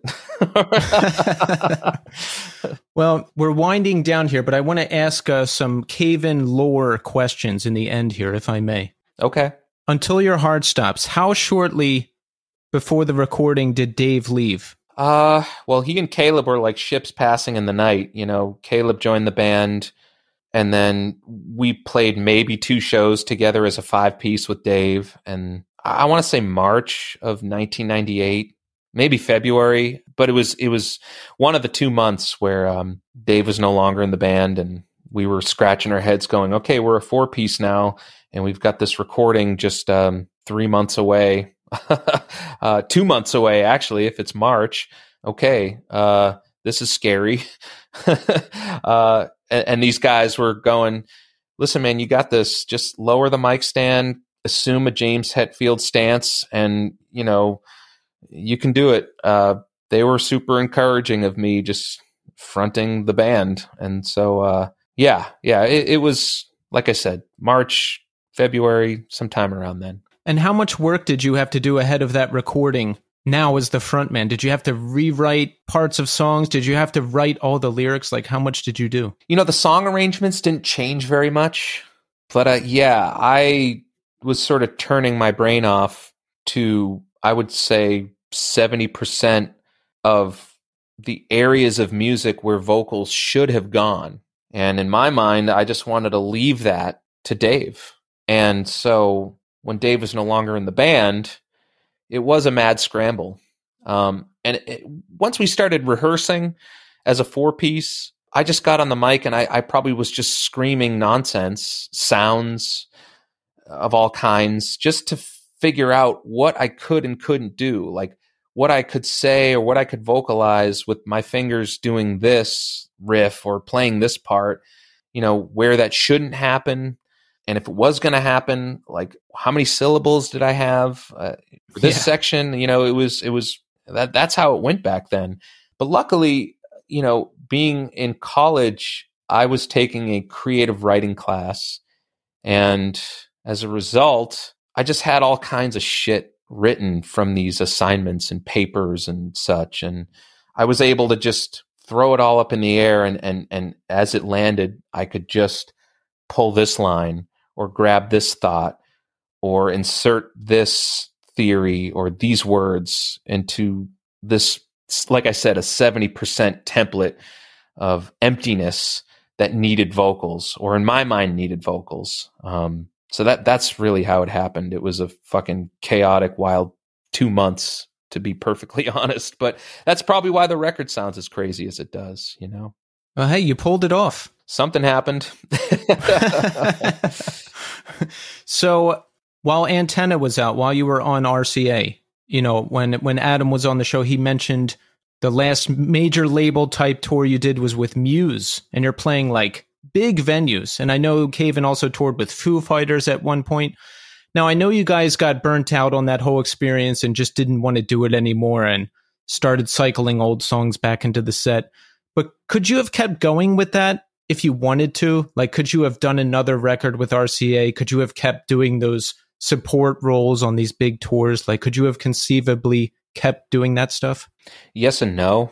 Um, I say yes because we ultimately approached the label about getting dropped because when we were finally assigned with another A&R person after several months of having nobody allocated to represent the band at the label, we had upwards of like a million dollar price tag on our heads between getting signed and tour support and the recording and all the expenses that just came with being a major label band at that time. So it wasn't like anyone was jumping at the chance to represent the band. You know, we were this like tainted thing, you know, in the eyes of the major label world. Um, we were essentially a commercial failure, you know? I mean, the honeymoon was over. So if we had stayed on the label, we could have continued working with our then A&R person, but it really would have been an uphill battle. And uh, yeah, um, I don't think it was something any of us had the energy to do. And our manager at the time was supportive of us getting dropped. So, I mean, she was like our point of contact. She was like our connect to that world. And if she's supporting the idea of getting dropped, then, you know, there was there was really no reason to stay. Right. Because, yeah, I mean, if she's fighting against it, that says one thing. But if she's like, yeah, probably a good idea, then, you know, come on. Absolutely. And we were begging them for tour support by the end. I mean, we had to fly to New York specifically for a meeting with RCA. I think it was probably in the middle of a tour, if I remember correctly. It was like on a day off where we, we flew to RCA to basically beg them for tour support to go on tour with Muse. And um, you know, it, it it wasn't just like money was being thrown around willfully at that point. You know, we had to ask for it. And uh, the Inspire video that we made, the fact that we came up with this treatment, I mean, it was Caleb's idea, but the treatment was such that, um, you know, we're breaking into a music store to film a music video and we leave with their surveillance footage that's true. Like, like we did get money from RCA to make that video, but the concept is very reflective of what we were dealing with at the time. Like, wow, yeah. I mean, you know, like if we hadn't begged them for money to like basically have somewhat of a budget to make a video, I mean, we probably would have had to have done that in real life to come out with something, you know, like. Uh, so again, just brilliantly executed idea and and again you know just very very reflective of what we were dealing with at the time. So um i think we made the right move. It was born out of necessity and um it it did push us to get back in touch with ourselves uh as as painful as it was in some ways you know with our tails between our legs. But like you know shortly after getting dropped we did one of the best tours that we had done in a long time. And and that's saying a lot because, you know, the Muse tour was great for what it was, but like we didn't actually feel like we were truly connecting with people until um, you know, we went out with Converge, supporting them while they were doing um, a tour uh, shortly after the release of You Fail Me. Mm-hmm. And it was like those guys were sort of like, hey, all right, come back, come back to this world you know, lick your wounds, you know, play for your fans again, and uh, it's all going to be okay, you know. And uh, that was truly a great tour. Um, that's where we re- re- really reconnected with ourselves uh, and our fans at the same time. I think Lollapalooza in 2003 was the start of us reconnecting with ourselves, reintroducing, you know, stuff from Until Your Heart Stops and just, you know, the, the sets getting a little bit more diversified, a little bit more interesting again. So uh, yeah, crazy time. Well, it's good to have you back. When I was younger, I I was initially, I mean, I'm talking like 17 years old. I was a, little upset when you guys changed sound because I was like, how could my favorite band do this? But but if you if you pull the you know and eventually i came back around because now i'm old and i don't care like you guys can do no wrong in my eyes but but when you pull the lens back right i really don't think you changed all that much jupiter is still heavy right and uh, you, I mean, we, we, can always hear you in whatever album it is. I hope so. Um, it was exciting back then to make these wild left turns and yeah, surprise people and and work with the element of surprise. Um, just surprise in itself, you know, can be a real powerful thing. And we took that to the max. You know, we we pushed it to its limit with our abilities, and um, you know, it was it was fun and exciting and in some ways it bit us in the ass and we recognize that now but um, yeah I, these are all expressions of freedom that i think every artist should feel enticed to explore because um, it's ultimately their own you know? Yes. And and it's important to establish that you know? The reason i ever picked up a guitar in the first place was to just hear sound, hear what sound will be like emanating from this instrument that I'm holding, you know, and it's, uh, it, it, there was this element of control. It was something that I was seeking. It's something that I still seek to this day. Um, and I hope it never goes away.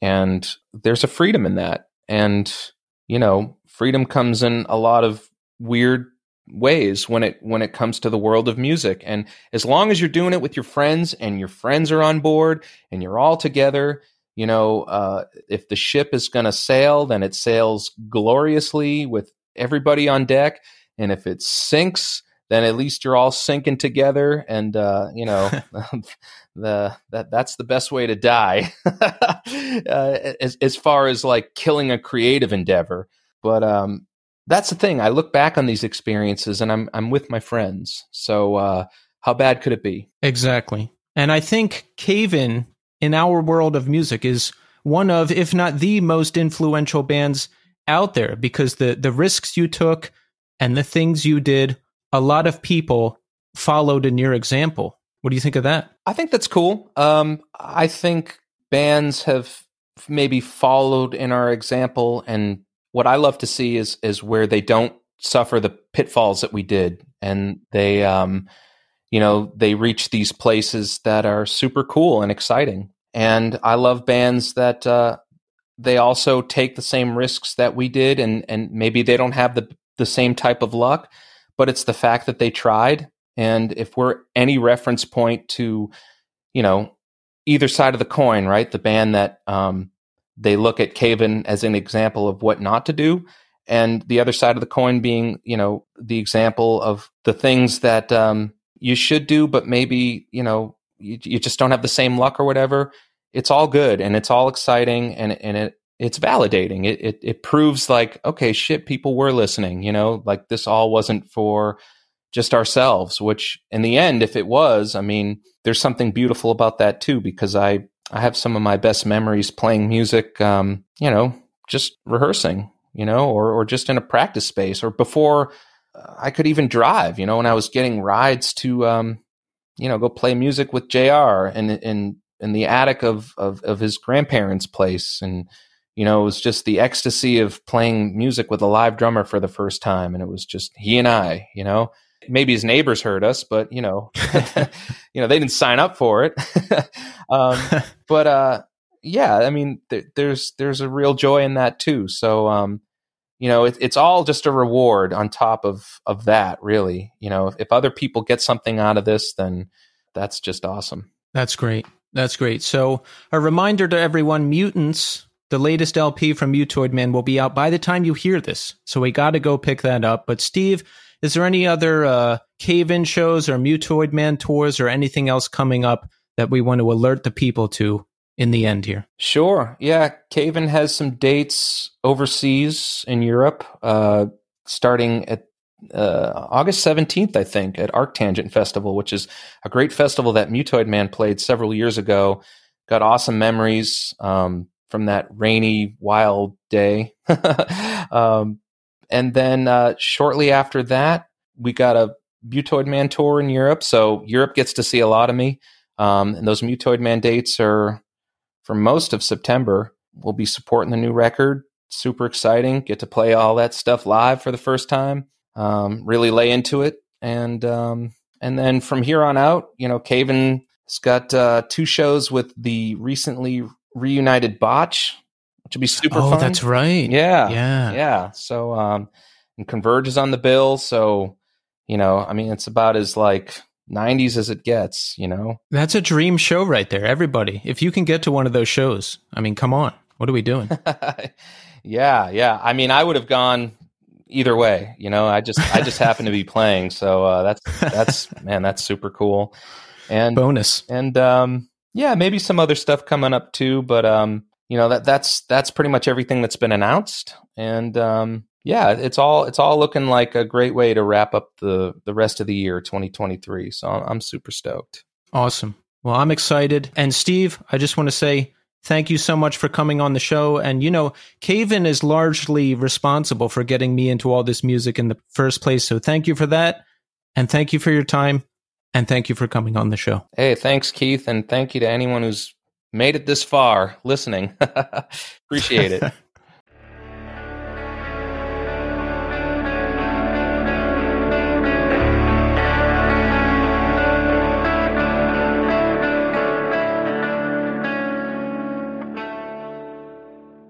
And there you have it. Stephen Brodsky. Wow. Wow, great conversation. You know, Tommy, I was looking forward to this one a lot. I would say more than any other band on the show. I was looking forward to talking to someone from Cave In the most because there was so many specific questions I had about their history that I did not know before. So when I had Adam on the show, I covered all the deep dive Cave In stuff I was curious about. Recording until your heart stops, how they decided to change their sound, when they did it, the major label experience, everything after that, you know, final transmission, heavy pendulum, all that, all of my questions got answered. So when we landed Steven for the show, I wanted to get the other piece that I didn't know about, right? When did he move to New York? Why did he move to New York? How did Mutoid Man get formed? What was that all about? What were his feelings about that? Was there things he wanted to do differently?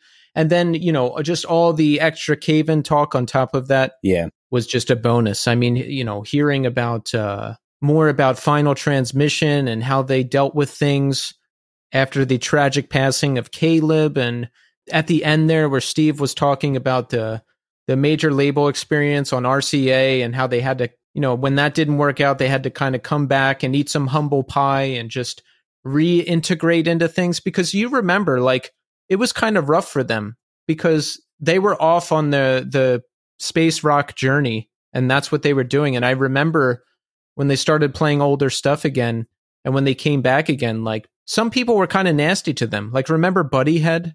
That website? Oh my god, yeah. Holy they were brutal. Yeah I haven't heard that name in forever. Actually, it was funny. I actually just looked through a bunch of old flyers I had downstairs when I was cleaning shit out, and Buddyhead was a bunch of stuff that uh, had booked a bunch of those shows. Yeah, but uh, you know they came back and they started doing their thing again, and some people were like, "Oh yeah, you said you were done, and now you're back." But I'm glad they're back, and now we're older. Cave In is just Cave In. Like I was telling Steve, they can do no wrong in my eyes. I love everything they've done and everything they've done is just indistinguishably them, no matter what it is. If it's heavier, if it's not heavier, it doesn't matter. So I was just thrilled to have the opportunity to have Steve on the show. Yeah, I still listen to a lot of Antenna. Like I like an Antenna a lot. Um, Stained Silver, Youth Override.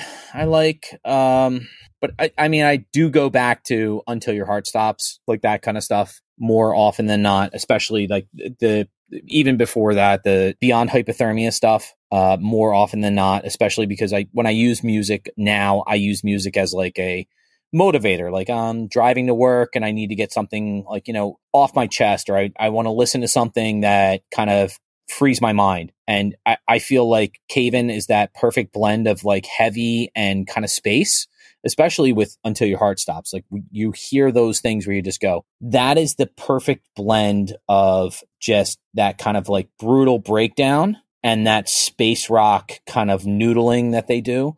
It's yeah. they do it so well. Like there's not many people out there in this world that can do that. When I listen to Cave In now, I'm strictly in Jupiter and forward territory now. Can you believe it? Really? Yeah. Yeah, see now it's like when I had Kurt from Converge on the show, you know, I entertained the idea of the Converge Classics tour and yes, it would be fun to see those songs again. But when I listen to Converge, I listen to Jane Doe and Forward. And now with Cave In, I'm in the same territory. I start with Jupiter and I'm listening to stuff from Jupiter and Forward. Hmm. Yeah, that's where I'm at. I think to a certain extent, I mean, Heavy Pendulum has a couple tracks that I'm like, I do I go back to New Reality. Like I like that's that the that's a modern classic. That is so good. That song. It's a great song, and the, and the structure of it in general, just it really is. It just proves how much those guys are just not. It wasn't a fluke that they became yeah. famous. Like yeah. they, are just really smart and well thought out musicians. Like it's it's really great stuff. Mutoid Man, no slouches either. When I was piecing this all together, I went back and listened to their debut EP, which hooked me on them. And it was great hearing Steve talk about just the how they were pushing themselves to play in like 13-8 and all these weird time signatures. And I so I went back and li- they have a song called Friday the 13th 8 on the first release. So I went back and listened to that and I was like, oh my God, like these guys are onto something else. And, you know, the new record, uh, Nothing to be Scoffed at from Mutoid Man they're doing great things too. The the guy can't miss. I, I just thought it was incredible, like how he was saying, like, yo, like Mutoid Man started as like a two piece, and then Nick was doing the sound work. Yeah. and was like, "Hey, if you guys need a bass player," I'm like, "Holy shit!" just stumble ass backwards into like the best band ever. Like it's unreal. Remember, Steve said he thought that Nick was a cellist. Yes, and they they're like, "Okay, I guess we'll have a cellist in the band." I think he could do upright bass on some of these parts. I guess. like, Oh, that was that was so good. But yeah, really stoked to have Steve on the show. And look, we didn't even get to talk about like 2 minutes to late night, being in quicksand, like everything else he's up to. So maybe at a later time. Yeah. But uh really stoked to have Steve on the show. Been waiting for that one for a long time. So thank you so much Steve for coming on the show. Now Tommy, Yeah. We have to talk about something very important. okay. us. How are we doing? Now, first, all right, so first, I have some very important questions for you, okay? Yes. All right, and when we last left off, you know, we had you back on the show and we were talking about our lives post you being on the show, and you said you stopped listening to the music for a while because it was too painful and there was too much association with the podcast, right? Yeah. Okay, so have you since gotten over that? Have you eased back into the world of this music? Yes. Yeah. Okay, that's great to hear. Uh, the super heavy stuff, I'm stu- I'm, I'm pretty decent with. I will say this: I still have not listened to Caspian or Hammock. Oh, That, that that brings up some stuff where I'm like, oh, Jesus Christ, I'm get mad. it's like we're ex lovers. Like you can't listen to my bands. It's crazy, right? Yeah, I, I really do, and I think, um, I, I, I, especially with Caspian, I had so much fun with Philip talking to him, Yes. and I remember the kind of buzz I had, like almost like I had like a couple shots. Like I was like, when we were done that interview, I was like, oh my god, like that was incredible. Like that guy was fucking phenomenal. He told crazy stories. He was relatable. He was funny. He was engaging. He talked about the recording part. Like it was just everything I wanted from talking to musicians. And I'm like, and I'm doing this from my basement. Yeah, you know, in the early days when we would reach out to bands and they would actually say yes and come on the show, that was like the biggest high. It really did it it made my week like i would literally the whole week people at work would be like hey you seem extra happy I'm like i can't explain to you who i talk to or how i talk to them however just know that it was really fun and uh, i had a great time okay, next question. yeah You really weren't listening to the show too much post leaving, right? Because again, too many painful memories. Are you listening to the show more now? um, i listened to the cave in episode i listened to the converge episode i haven't really caught up on a bunch of stuff I, i'm uh, that's pretty much where i'm at What is it like listening to the show now? Is it still weird? No, absolutely not. No, it's it's like listening to a regular podcast. it's it's really nice. I'm like, oh, this is fun. Like I'm listening to some guy talk about music. This is great. Like it's engaging and and you know, um, I think one of the big things I I took away from like you know stepping back from the show was like there's not the pressure of being here on time, having things to talk about, researching the bands. Like that's an it's a, it's another thing I don't have to worry about when I have a lot of things to worry about normally Yep. at home. Like Yep. just with like little things like you know we got a new refrigerator like you know like that's you know hooking up the water lines to the fridge like all right shit now i gotta fucking learn plumbing like oh like and i have to like look up you know some band and like listen to like all their you know like at least be somewhat familiar with their catalog that i think uh is huge for me but i think especially with just listening to podcasts in general i i feel like it goes so i hate to say this it goes well without me it doesn't uh, i don't think i added or detracted anything from the show no, I was no. neutral. And don't don't say you don't say you didn't add anything because that's not true. i was uh I, i'm what's midway between acid and base so the I, i'm zero ph that I, See, that's what you add. That's a very Tommy uh, joke right there, and that's uh, you know I don't do as much funny stuff anymore because it would be weird to do it by myself. You know, like we, when I had you here, that would be the dynamic. Like I would I would like throw something against the wall and then you would react to it. But when there's no one here to react to it, it's uh, you know. It's a, but listen, Tommy, I have some uh, listener submitted questions here. The listeners are very curious about what you up what you are up to. So here we go. Number one, Tommy, do you still buy all of your clothing at Costco? Pants, yes. I buy all my pants, all my khakis and like dress pants come from Costco. I buy most of my t-shirts from eBay.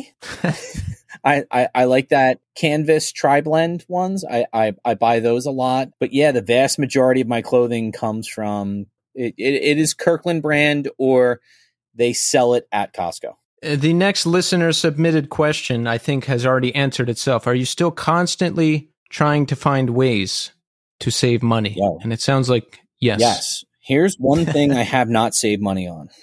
Kelly bought a new car. Yes. And I was not happy. Why? because we paid over what you should pay for a new car. You never buy a new car. You don't buy new cars. That's what you do. You don't buy new cars. You drive it off the lot, it's worth 30% less than what you paid for it. Yeah, but in in true Tommy fashion, wouldn't you have bought some jank uh, used car and then you know it doesn't work and then 100%. she gets mad at you and makes you have to return it and then we're delayed weeks because you bought the microphone from some store we never heard of and I just told you to buy it from Best Buy and then like we had to wait for it to come back. And, oh wait, I'm mixing up stories. Well, you see where I'm going with this. yeah. No, um that's the only thing that I've actually caught myself being like, "You know what? I don't care." Actually, let me rephrase that I let Kelly pick out the refrigerator that she wanted. Yes. And I didn't care about cost. Yeah. However, it was purchased from Costco. so basically, as long as everything is purchased from Costco, that you are okay with. Yeah. Because you know you're getting a deal. I know that they have the low price guarantee, and if I don't like it, I can just take it back to the store and it's done. See, look, you're back, and we're just right back onto Costco. There's no, hundred percent. There's no, no, there's no getting away from it. But Tommy, I, I, uh, you know, people ask about you. You know, I was t- I was with my friend and his wife, and she listened to the show when we were both still doing it, and she was asking about you and like she was talking about Costco and everything. I was it was very pleasantly surprised. People ask me sometimes, Tommy, they're like, you know, what happened? Why did Tommy leave? Because they think there's like maybe something more to the story that we told on the air and there's not. No. I just say we got into a fight. The fight led to the discussion with your wife. Yeah. You realized the show was taking up too much time and you had to leave. That's it. Yeah. No, that's 100% it. Like, it, I mean, it was, um, my thing is like, my wife and I are so we're so kind of like nonchalant with each other, like because we've known each other for so long, we've been around each other for so long, uh, we do so much for each other that I kept going like, all right, I'm going downstairs, and I kept thinking like, all right, well that's okay, and it really wasn't.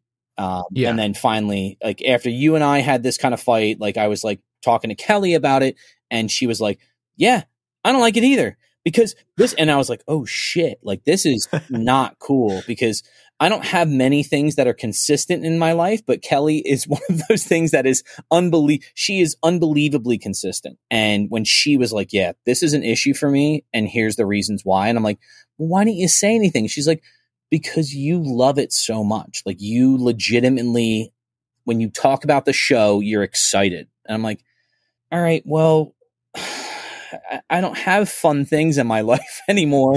like, what do I do about this? And she's like, well, um, you can keep doing it, but just know that from this point forward, like it has to be extraordinarily regimented. It has to be this. And I'm like, yeah, the show can't be that. Like you're dealing with musicians that have time frames, internet goes out, microphone issues, whatever it is. Like this isn't consistent. And she's like, well, then we can't do this. I'm like, okay. And her emphasis on the pronoun of we can't do this, I was like, yeah, all right, this isn't sustainable. Yeah, it uh it takes up a lot of time, especially now. Like I look fondly you know what time I look fondly back on? Even though it was a very, very difficult year of, of my life, 2021, right? Okay. We had the show down, we had our groove down, we were getting good guests. We just did one a week, every week, right? Some as sometimes we did multiple interviews during the week, but it was week to week. Yeah. We would work on that week's show and then we would go to the next week and we'd be working on that show. And all I wanted to do was get the show done by Wednesday night and get it out the door to Richie to mix and then just play Call of Duty all night with my friends, my with my Call of Duty friends that I used to have. And wow, things seemed so much simpler back then. Yeah, so you're like way ahead now, right? Uh, there's a lot more to do. There is Wow. uh there's you you know, there's like recording bursts, right? So I'll do multiple in a week for like a whole month, but now there's advertisers and there's a lot more business associated with the show, so it takes up a lot more time, but this is what I do. Like this is all I do. And but this is what I want to be doing. So uh again, we know this already, but understandable that you couldn't do it because you have three young kids. And that's exactly what I tell people because they ask, and I'm like, he's got three young kids, and 6 to 9 p.m. is prime kid time. So he can't be in the basement Yeah. multiple times a week for all that time. yeah, it, that was a big bummer. Was like uh, coming upstairs at night and Kelly being like, "Oh my god, the baby did X or the baby did Y," and I'm like, oh, "Fuck!" like I miss that. I miss the whole thing. Or you know, the girls needed help with their math homework, and I'm like, "Ah, "Okay." She's like, "I left it out on the counter for you. Can you like look at it and help them in the morning?" I'm like, "Yeah, I can." Like, I'm sorry. And she's like, "No, it's okay," and it, that's Kelly's refrain for pretty much everything is no, it's okay. And it's like, it's not. and apparently it wasn't like, it, you know, we had like a full on like screaming match at like, you know, seven o'clock at night on a Thursday. I'm like, fuck, this is not the way I envisioned this happening. And this is causing so much strife. And like people are right to ask. Like, you know, I was on the show for, would you say 111 episodes? yeah. Holy shit. Um, Yeah. like where did I go? And I think that's part of it is like I, I didn't go anywhere. I, I just I can't I can't allocate enough time in the day to be here to do this. And I I- I'm sorry that I can't do that. And I, I do miss it profoundly because you know, the older you get, the more you realize you don't have a ton of friends. Like I don't, I don't, have friends. Like I have you and, you know, people I talk to online and stuff like that. And like, I don't get to converse with adults outside of, you know, me talking with my wife before we go to bed. Like that's pretty much the, the extent of my adult conversation. Um, so this was a cool outlet for that. And I, I miss it dearly, but, um, I will say it has gotten significantly easier to manage the night. Um, especially now, like, uh, my wife and I kind of sat down and had like a let's make a schedule of you do this, I do this, you know, let's take her upstairs at this time, brush her teeth at this time, you know, read stories at this time so she's in bed because she has to get up when Kelly gets up, you know, um, because they all go to school at the same time. My my daughters go to the same school my wife teaches at, so it's like, you know, you're getting a 3-year-old or 2-year-old up at at 6:45 in the morning. It's it's not an easy task and um by 6:45 for me, I, I'm I'm walking into work. Like I, you know, I teach middle school, so I'm I'm walking in the building at 6:45. So it was like I, I was putting a lot of undue pressure on her, and I, I, I felt terrible about it afterwards. But at the same time, I, I, I really do miss doing this, especially now that I'm doing it right now. Well, there's two things to remind yourself of. Number one, you're on the first 111 episodes, and you still come back once a year. We're doing an, an annual thing, everybody. Tommy's going to come back right before he goes back to school so we can reconnect with each other and with you, our listeners, and our history. I'll do a Christmas break one too if you want. All right, we're gonna we're gonna talk about that. I'll I'll loop in my people and and you'll loop in yours and we'll figure it out. But uh, but number two, Tommy, this show would not exist without you because I wouldn't have been able to do it by myself. I I'm like too nerve wracked. I'm too neurotic. I almost wanted to just give up and not do it the the night before when I was setting up everything in that hotel room when we were getting it ready. I was like, I don't know what I'm doing. I don't know anything about audio. No one's going to listen to this. Like, so, you know, having you there made me able to do this. And we did it together Oh, and we did it greatly together. And you know what I think of? Saturday Night Live. Uh, Jimmy Fallon was a rising star, and they wanted Lorne Michaels wanted him to do the news by himself. And he said, I can't do it by myself. I'm too scared. I want Tina Fey to do it with me. If she does it with me, I'll do it. So Lorne said yes, and they did the news together. It was the first time they ever had two people do the news. So you're my Tina Fey, Tommy. I wouldn't have been able to do it without you. I love that. I I uh, I also love Tina Fey, so we're good.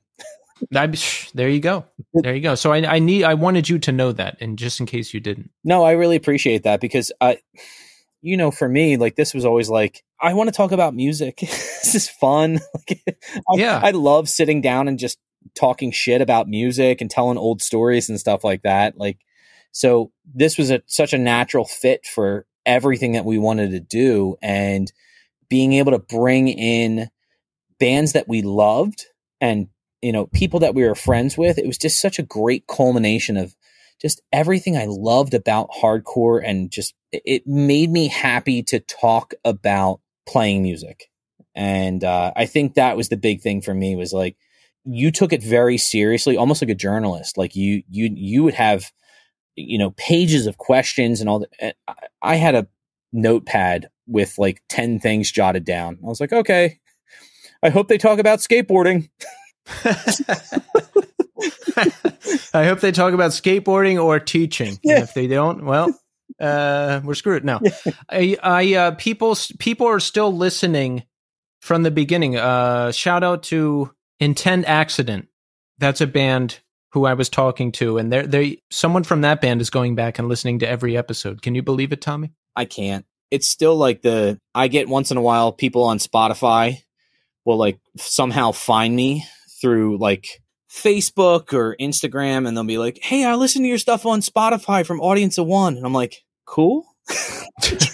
All right. I don't I made that when I was 16. I don't remember that. like I don't remember doing any of that. That thank you. Well, you have the legacy of the show to add to that as well, because, you know, when we started this thing, we weren't active in music at the time. I tried to do the basement year, that didn't work out. So this was like a good musical outlet for me. And uh, you hadn't played for a while either. So it was a good musical outlet for you. And, uh, you know, what we got to talk to people we looked up to all the time. And that's rare. So it was a, it was just a good situation all around. I have questions for you. Oh, please, please. How is playing live with the Darling Fire? unbelievably terrifying. Okay. I'm actually back on anxiety medication to help with that. really? Yeah, non narcotic, you know, like Yeah. not and not anything heavy because I can't be near anything like that, but I have something to help me with stage fright and because I I, I found it hard to function even. Like it was like I wasn't having panic attacks or anything, but it was like really rough. So I, I wanted some help with that. And the, these songs are not easy to play. No, they're not. Honestly, that's one of those things. I I, I started listening to. You were like, I'm join. I might join the Darling Fire, and I was like, cool. Yeah. And I listened to it, and I was like, oh shit! Like he, this is this is not like let's just follow root note stuff. Like this is hard. Like there's a lot of. It's it can be it. I didn't realize it when I was listening to uh, rituals, you know, for the first time those times, but it, it can be pretty proggy. oh yeah. Yeah, Yeah, there's a lot of stuff. There's a, let's just put it this way: um, m- many bass players don't go past the ninth fret. yeah, uh, there's a handful of things that I heard, and I went, "Oh shit!" Like this is going to be this is a timing issue. This is a like there's a lot of things that go into playing like that, and um, I, I applaud you because I know that like if someone told me that right now and said, "Hey, you want to learn an entire band's catalog?" I'd be like, "No." No, I don't care how much I want to be on stage. like I don't, I don't want that that nervous anxiety. Like it, it would be. Um, I don't know if you have these. Do you have like reoccurring thoughts that are just consuming? every minute of every day. All right, phenomenal. So it's that. Like I would, I would, I would literally go to bed thinking about it and wake up in the morning remembering dreams I had about messing up. Like that's all I would do. Yeah, it was that was my life for two months while I learned these songs, and it was all consuming. And you know what? Now that I I would always ask bands that we had on, like, what, how did you learn the songs? What did you do? Because I think deep down, I knew I was gonna maybe do that someday if I joined a band. Well, I uh I will see you August twentieth at the. Oh yeah, that was the other important question I had. Will you be coming to the Darling Fire Philadelphia gig on August 20th? I already put a calendar invite to Kelly. she knows I'm I'm unavailable at starting, and that's one of those shows. It starts early and Yep. ends. It starts early and ends early. It's over by 7:30. It's Dude. perfect. It's perfect for me. Like absolutely perfect. Like I can literally go to that and then go hang out with Doug for an hour and then go home. Like that's going to be like to me I'm like this is phenomenal. Like that's that's a great great great opportunity for me to go hang out with you. Yes. Yes. This is I'm looking forward to it. It's going to be good. Well, listen everybody. That's it. That's it. We're out of time. Tommy, do you have any important and inspiring and inspirational closing words for the people before we leave? you know what I did that was really difficult, and it was one of those things that I had. So here's the premise of it: don't give up on something because you think it's too difficult. So I got a new guitar about a year ago. I've been listening to music in my car every day on the way home from school. Um, I typically listen to podcasts on the way in. So on the way home, I was just kind of like scrolling through music, and I hit an old Cryptopsy song that I loved from. I think it's from None So Vile. It's called Phobophile and I was like, I'm going to learn this song. I downloaded that thing on my computer or on my phone, that uh, Songsterr that has all the tab and you can slow it down. It took me from when I when was the last day of school? June 16th until about a week ago, so July 27th. I am up to measure 90 in the song. And it's a difficult song. Like it really took me a long time to get a lot of the fingering down. There's a lot of chromatic parts that I'm not familiar with that took me just like, all right, well, I don't know how to do this. So I have to sit down and practice scales. So if something seems difficult from the onset, don't just give up because you think you don't have the ability to do it. Persevere. Like you might really surprise yourself. There was times where I got through three, four measures a night and I was like, shit, like this is really good. Like I'm I'm making progress. Uh you can actually surprise yourself if you really do set the time out. You know, takes, you know, five, six weeks of just I'm gonna focus on this and do it. Just because you think you can't do it doesn't mean you can't. Like sit down and and put the work in and you will surprise yourself most of the time. Don't be like I'm gonna, you know, learn differential equations tonight. Like that's not, No. that's don't do that at all. Yeah, don't no, do no. no, do it, but don't do it and in you know set a reasonable time limit. persistence pays. But listen, that's it. That's all the time we have. We're out of time. I'm back next week with another landmark guest. Now, Tommy, this is another person I've been waiting to have on the show since we started the show. And they put out a record that's probably the most important record of my lifetime. Hmm? Mm-hmm. Hmm? Mm-hmm. we're going to leave it right there. We're going to leave it right there. So that's it. So I'm going to end the show. We're going to do a double dip, right? A rare double dip because we had Stephen Brodsky on the show. I'm going to end the show with Luminance by Cave In. I'm back next week with a new episode and a new guest. So thanks everybody for listening. And until next time.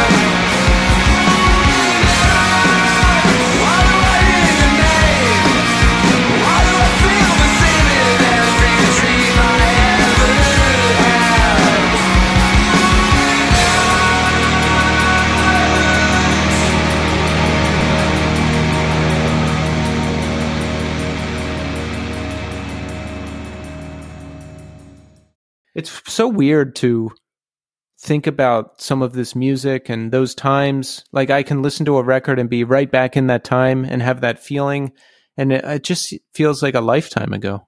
Oh yeah, no, hundred percent. Yeah, that's all you got, man. Come on, I'm sorry. keep I was, going. I'm coughing. I actually hit mute like at the right time, and then he started talking to me again. Um, I yo, I was so thrown. You're like, it does, and. I'm waiting for you to say more, and I'm like, oh my god, something's wrong. I took a sip of water, and it went down the wrong, went down the wrong pipe. Oh my Give- word! Give yourself a second. Yeah.